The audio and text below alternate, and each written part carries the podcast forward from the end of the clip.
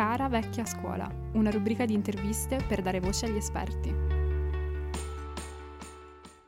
Buonasera a tutti gli ascoltatori di Samba Radio e ben ritrovati a questa nuova puntata di Cara vecchia scuola, una rubrica del collettivo Un'altra scuola in collaborazione con l'Universitario, il giornale degli studenti di Trento.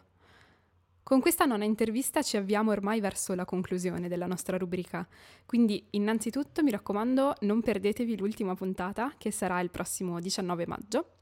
Ma ora concentriamoci su questa penultima puntata perché abbiamo un ospite importante a offrirci un punto di vista decisamente nuovo, quello dei sindacati.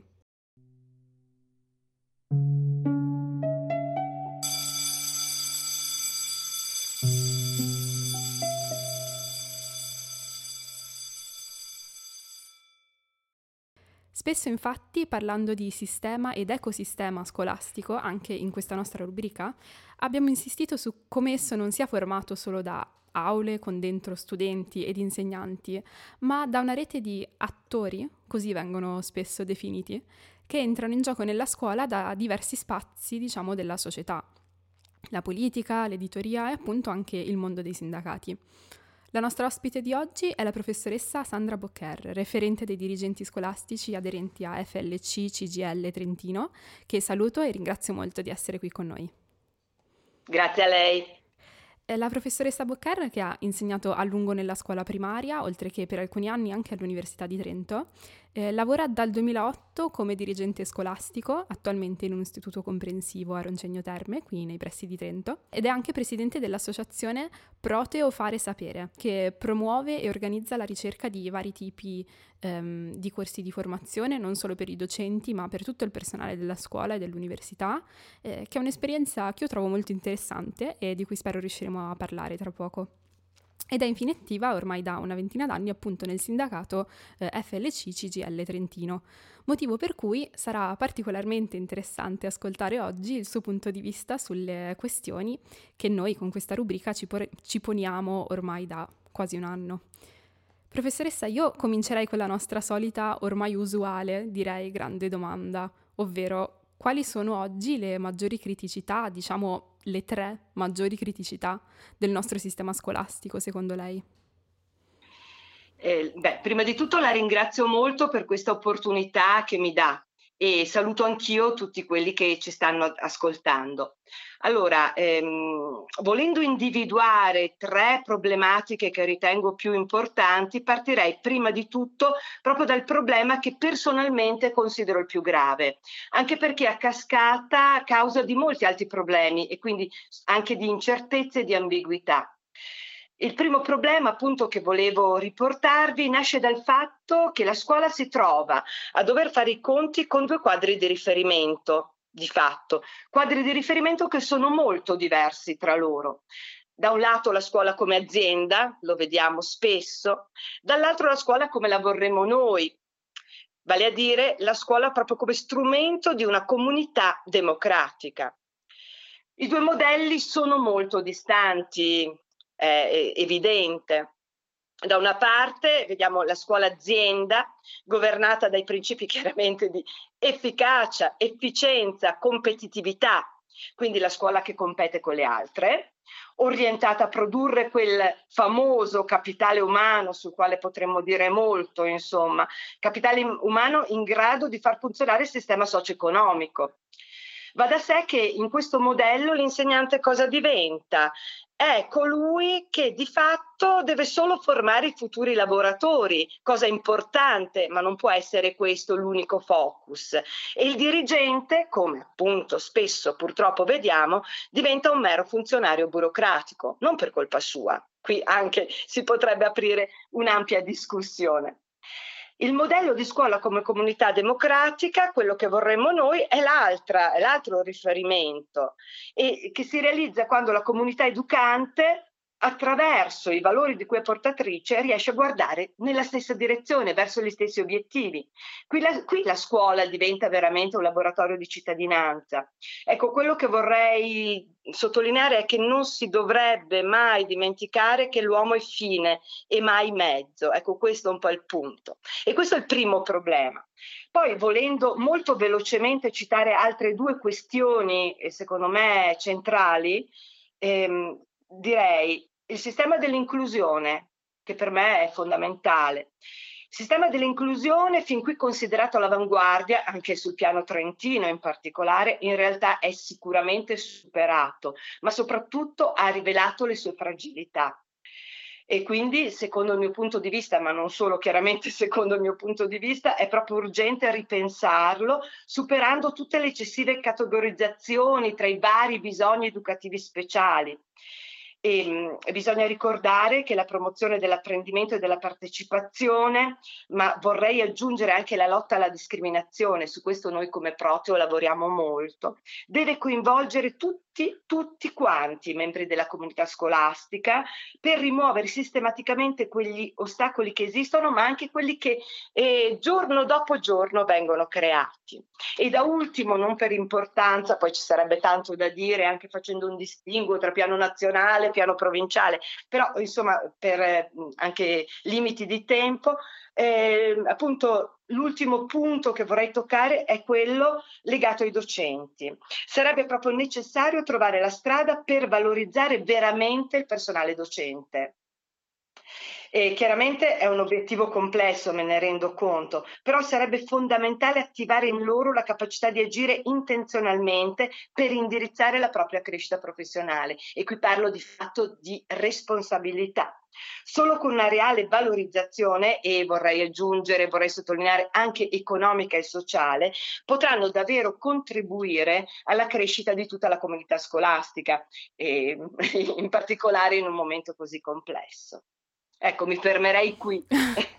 no, io la ringrazio e questi sono sicuramente tre punti su cui eh, noi dopo un anno diciamo, di interviste possiamo eh, dire che lei si trova d'accordo con uh, la maggior parte, se non la totalità di, di, coloro che abbiamo sentito fino ad adesso e ovviamente con uh, dei distinguo che trovo molto interessanti, per esempio il punto sull'inclusione scolastica e poi naturalmente al di là dell'impianto stesso del sistema, che è proprio quello su cui noi come, come associazione Un'altra Scuola ci interroghiamo, e insomma è impossibile non toccare il tema degli insegnanti.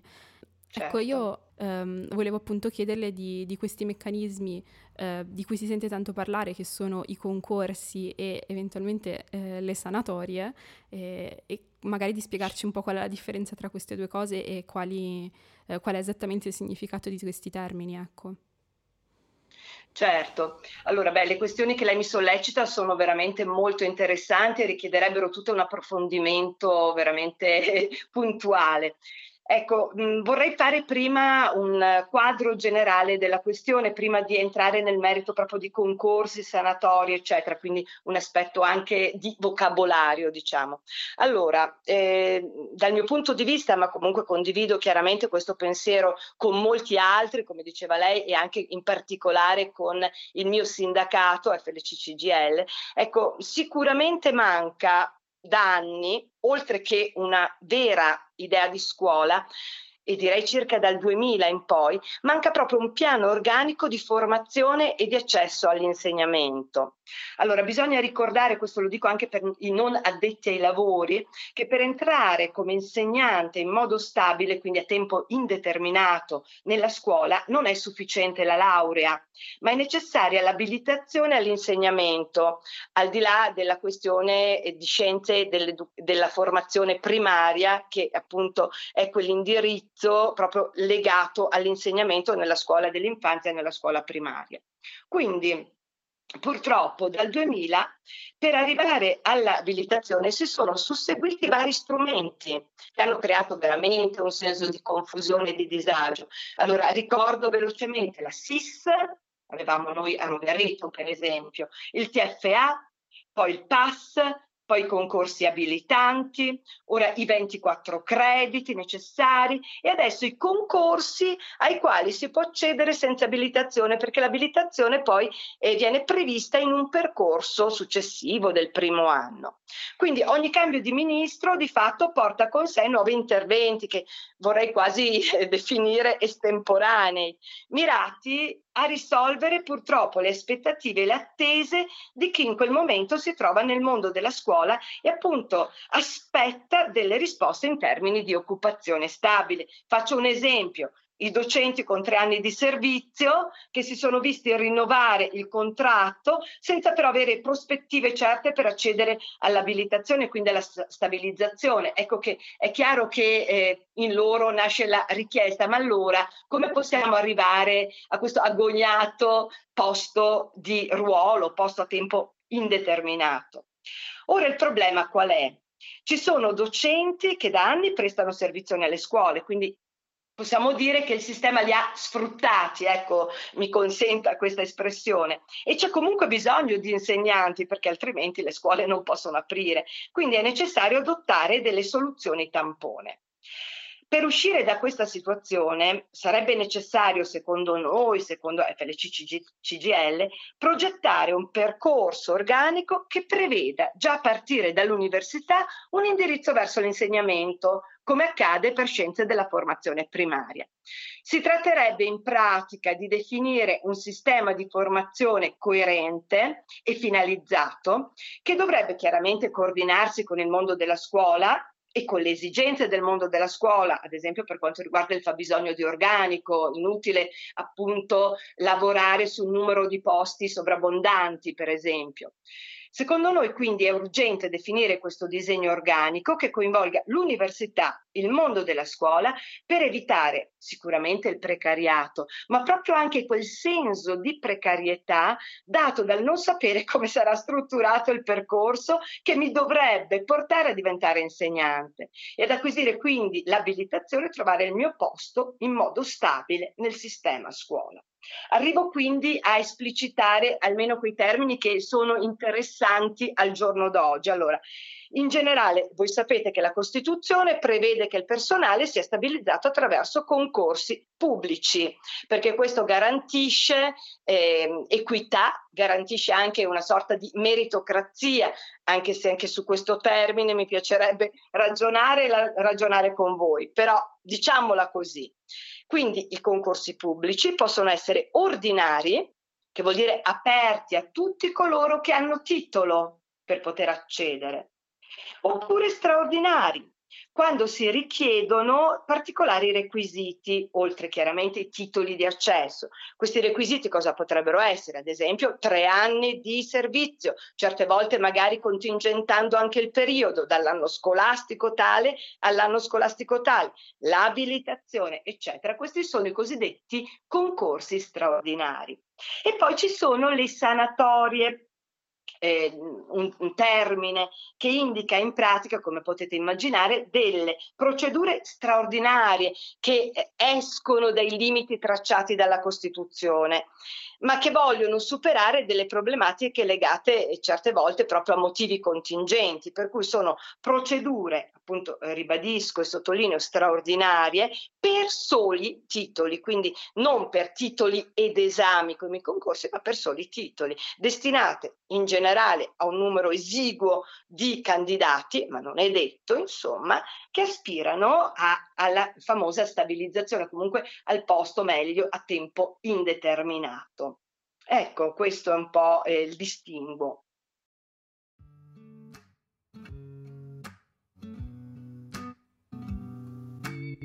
Non vedo l'ora di abbracciarti, lo giuro, come Berlino, buttare giù il muro, abbracciarti forte senza freno, come nei film, fianco ad un treno, a capo fitto in un abbraccio profondo, caderci dentro che poi sprofondo, giù, giù, giù pavimento dell'anima, su, su, su, volando senza la fisica, è come se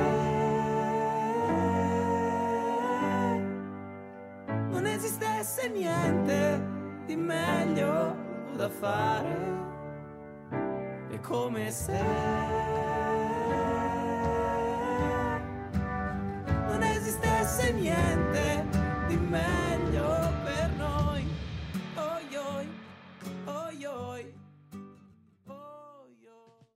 Intanto la ringrazio per la spiegazione molto chiara e perché anche noi in queste interviste, nel corso di queste interviste, eh, abbiamo parlato più volte con alcuni dei nostri ospiti, alcuni docenti, dirigenti, ehm, del, del, fatto che negli ultimi anni eh, all'interno della scuola sono stati fatti più diciamo concorsi straordinari o sanatorie che non concorsi veri e propri, che sono quelli che eh, legalmente, proprio secondo la Costituzione, ci diceva per esempio la professoressa Maria Pia Veladiano, eh, dovrebbero essere la modalità Beh. di entrata mm. dei docenti nel sistema scolastico. E quindi diciamo che questa questione dei concorsi eh, straordinari delle sanatorie solleva sicuramente un problema che lei eh, di fatto ha già esposto che riguarda anche gli studenti e le studentesse, perché ehm, certo loro non sono, diciamo, i lavoratori con una famiglia da mantenere che sono da anni in un sistema, in un certo senso, come dice lei, anche sfruttati,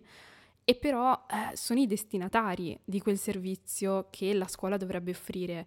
E, e quindi si solleva il dubbio naturalmente, come, ma come già ha detto lei, insomma, che quei docenti, cioè se quei docenti, o meglio alcuni di quei docenti naturalmente, eh, ormai messi nella scuola, diciamo per altre vie, eh, non fossero però veramente idonei a un compito così delicato come quello educativo perché appunto non hanno ricevuto un'adeguata formazione. Mm-hmm. Ma guardi, questa è una questione delicata. Io non mi sento di dire che eh, non ci sia un'adeguata formazione, bisognerebbe valutare caso per caso, categoria per categoria. Le devo dire che l'insegnamento comunque non è fatto solo di una buona preparazione, ci sono altre questioni, altre componenti, ma ripeto, dovremmo veramente approfondire queste tematiche e io mi rendo anche disponibile se eh, vi sembra utile, insomma, perché appunto ci sono altre componenti, altre competenze che direi altrettanto importanti a una solida preparazione di base. La preparazione di base eh, ci deve essere, ma non è tutto lì ci sono altri elementi fondamentali per avere il buon insegnante. Poi eh, ci sono anche dei motivi contingenti.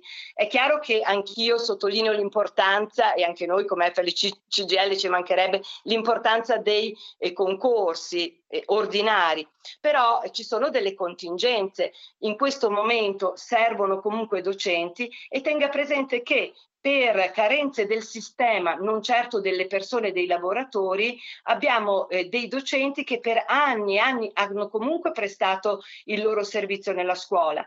Negli ultimi anni, tra l'altro senza entrare in meccanismi sindacali troppo complessi, le eh, segnalo anche il fatto che qui in Trentino c'è il cosiddetto anno di prova per il personale a tempo determinato e quindi eh, molto spesso queste persone hanno anche in maniera brillante o comunque positiva superato questo percorso. Pertanto sarebbe importante che potessero essere inserite in maniera stabile nel mondo della scuola. Certo, poi sosteniamo il valore eh, innegabile, anche perché appunto costitu- costituzionale, come eh, ho detto prima, come diceva anche lei, ecco, dei concorsi ordinari.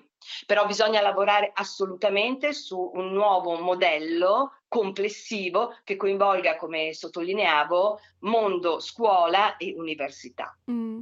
Eh, infatti vorrei a questo punto chiederle un'opinione riguardo a questo, cioè come si potrebbero migliorare e implementare eh, i percorsi di formazione, magari anche poi di selezione, che comunque è una fase diversa. E, um, mi verrebbe da dire appunto soprattutto delle scuole medie superiori, dato che come ha ricordato, um, a parte diciamo attualmente il dal mio punto di vista ancora piuttosto dubbio ecco, percorso eh, dei 24 CFU, eh, questi non hanno appunto una, una, vera e propria formazione diciamo con un percorso standard a differenza degli insegnanti eh, di scuola primaria che comunque devono appunto frequentare 5 anni della magistrale a ciclo unico in scienze della formazione. Ecco, lei quindi in quanto presidente di questa associazione che si occupa proprio di formazione.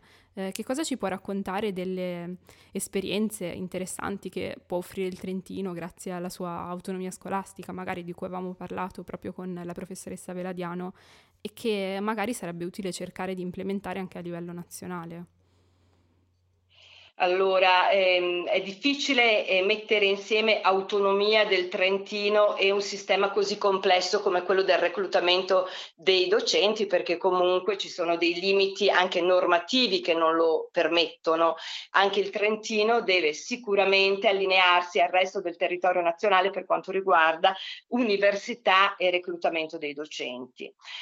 Certamente potremmo cominciare a ragionare con delle intese, degli accordi con le nostre università, le nostre università di riferimento, in primis l'Università di Trento, ma non voglio escludere l'Università di Bolzano e neanche le vicine università, per esempio eh, venete, diciamola così, in maniera larga e ampia, proprio per cercare di definire dei percorsi analoghi a quello di scienze della formazione primaria. Però ho già toccato questi argomenti prima, cioè il fatto di definire un quadro organico che permetta a questi docenti, o, futuri, o meglio questi studenti, di eh, arrivare pronti al, alla partita eh, del concorso e quindi al mondo del lavoro, in un percorso che sia coerente che sia anche semplice e soprattutto che abbia un senso, a differenza di quello che è successo in questi anni, per cui si sono, come dicevamo prima, no,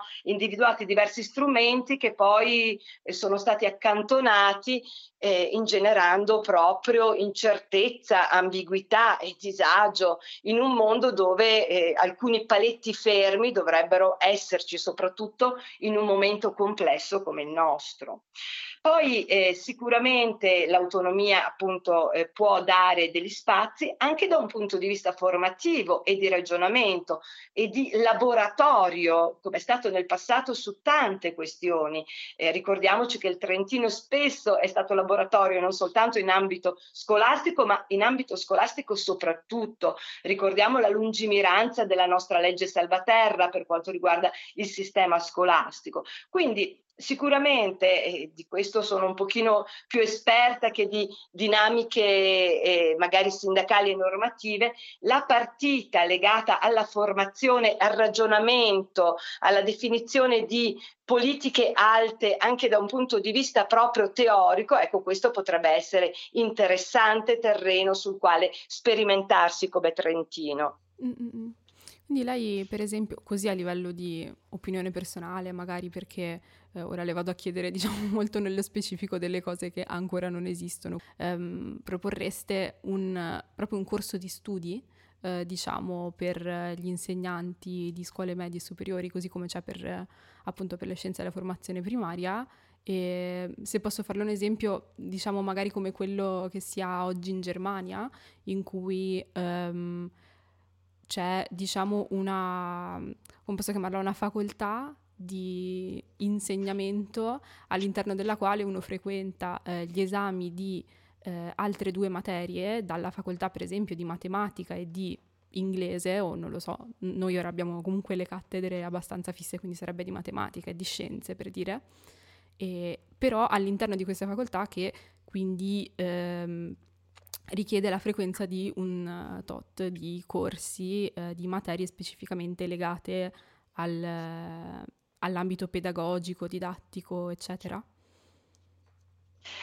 Eh sì, eh, e non è solo una mia opinione personale, mm. sicuramente mm. auspico questo, mm, come dire, questo schema, questa, questa, organizzazione, perché come le dicevo questo è legato proprio al profilo insegnante. Non si tratta solo di avere una preparazione solida e anche efficace eh, in termini anche pratici, per carità sto riflettendo sui laboratori, in particolare rispetto ad alcune discipline. Qui si tratta di avere anche altre competenze che sono legate alla psicologia, alla pedagogia, eh, alla didattica, che sono legate anche alla capacità di osservazione e quindi aspetti anche più sottili, insomma, no? Alla capacità di ascolto, a una comunicazione efficace, per citare proprio alcuni aspetti. Quindi è una professione molto complessa. Guardi, non voglio parlare di missione, assolutamente, è un po' anacronistico come termine, però certo un insegnante eh, deve essere molto consapevole dell'ambito nel quale eh, si troverà a lavorare, perché abbiamo eh, sotto le mani una materia che è la più preziosa del mondo, che sono i bambini e i ragazzi, le bambine e le ragazze. E quindi non possiamo permetterci di, di scegliere l'insegnamento come talvolta accade, ma guardi non mi scandalizzo, perché comunque ho concluso la eh, facoltà di fisica, però non mi si aprono immediatamente delle possibilità e quindi magari mi trovo incanalato in questo percorso quasi in maniera casuale. Poi non è detto che l'esperienza eh, non porti a nulla, anzi per carità, e comunque ogni esperienza nella vita è arricchente, soprattutto l'esperienza dell'insegnamento, come puoi immaginare, però io ritengo che sia importante un percorso che abbia più un senso. Ecco, direi proprio, parlerei proprio di senso. Mm-hmm.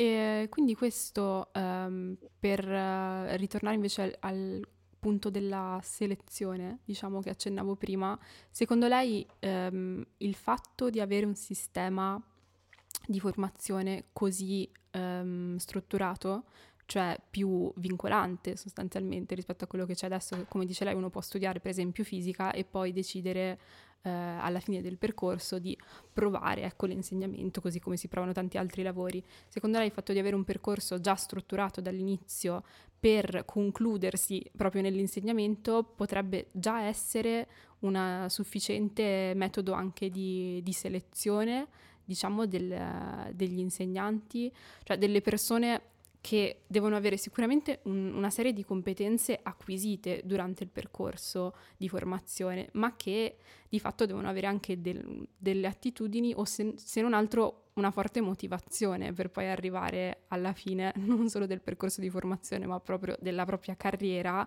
eh, di, di un lavoro così difficile, così stancante, che mh, diciamo il sistema che c'è ora, cioè di un semplice concorso, per carità forse semplice non è di sicuro, però comunque di fatto è una prova eh, che dovrebbe determinare eh, l'idoneità di una persona a, ad un, un, compito appunto così complesso. E, ehm, o se secondo lei sarebbe comunque necessario ripensare anche il sistema del concorso e del reclutamento.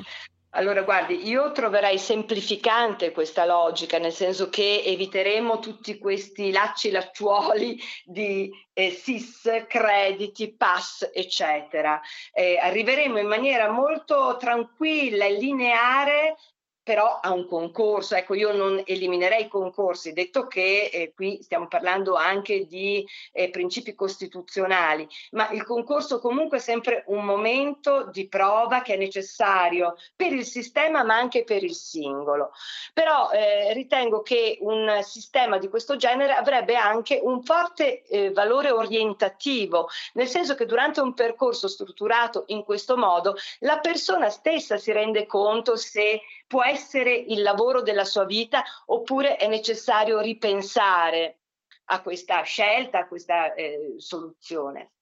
Ecco, poi anche sui concorsi si potrebbe dire molto, come sono stati strutturati, organizzati nell'ultimo periodo, ecco, qui mh, mm, si potrebbero fare molte critiche, ma non voglio entrare in questo ambito perché apriremo un mondo, insomma, ecco. Eh sì, invece purtroppo il nostro tempo è già quasi eh, alla scadenza, però le volevo ancora chiedere eh, appunto della sua associazione Proteo Fare Sapere, ecco, se ci vuole raccontare così in conclusione, in due parole, cosa, di cosa si si tratta, di cosa vi occupate.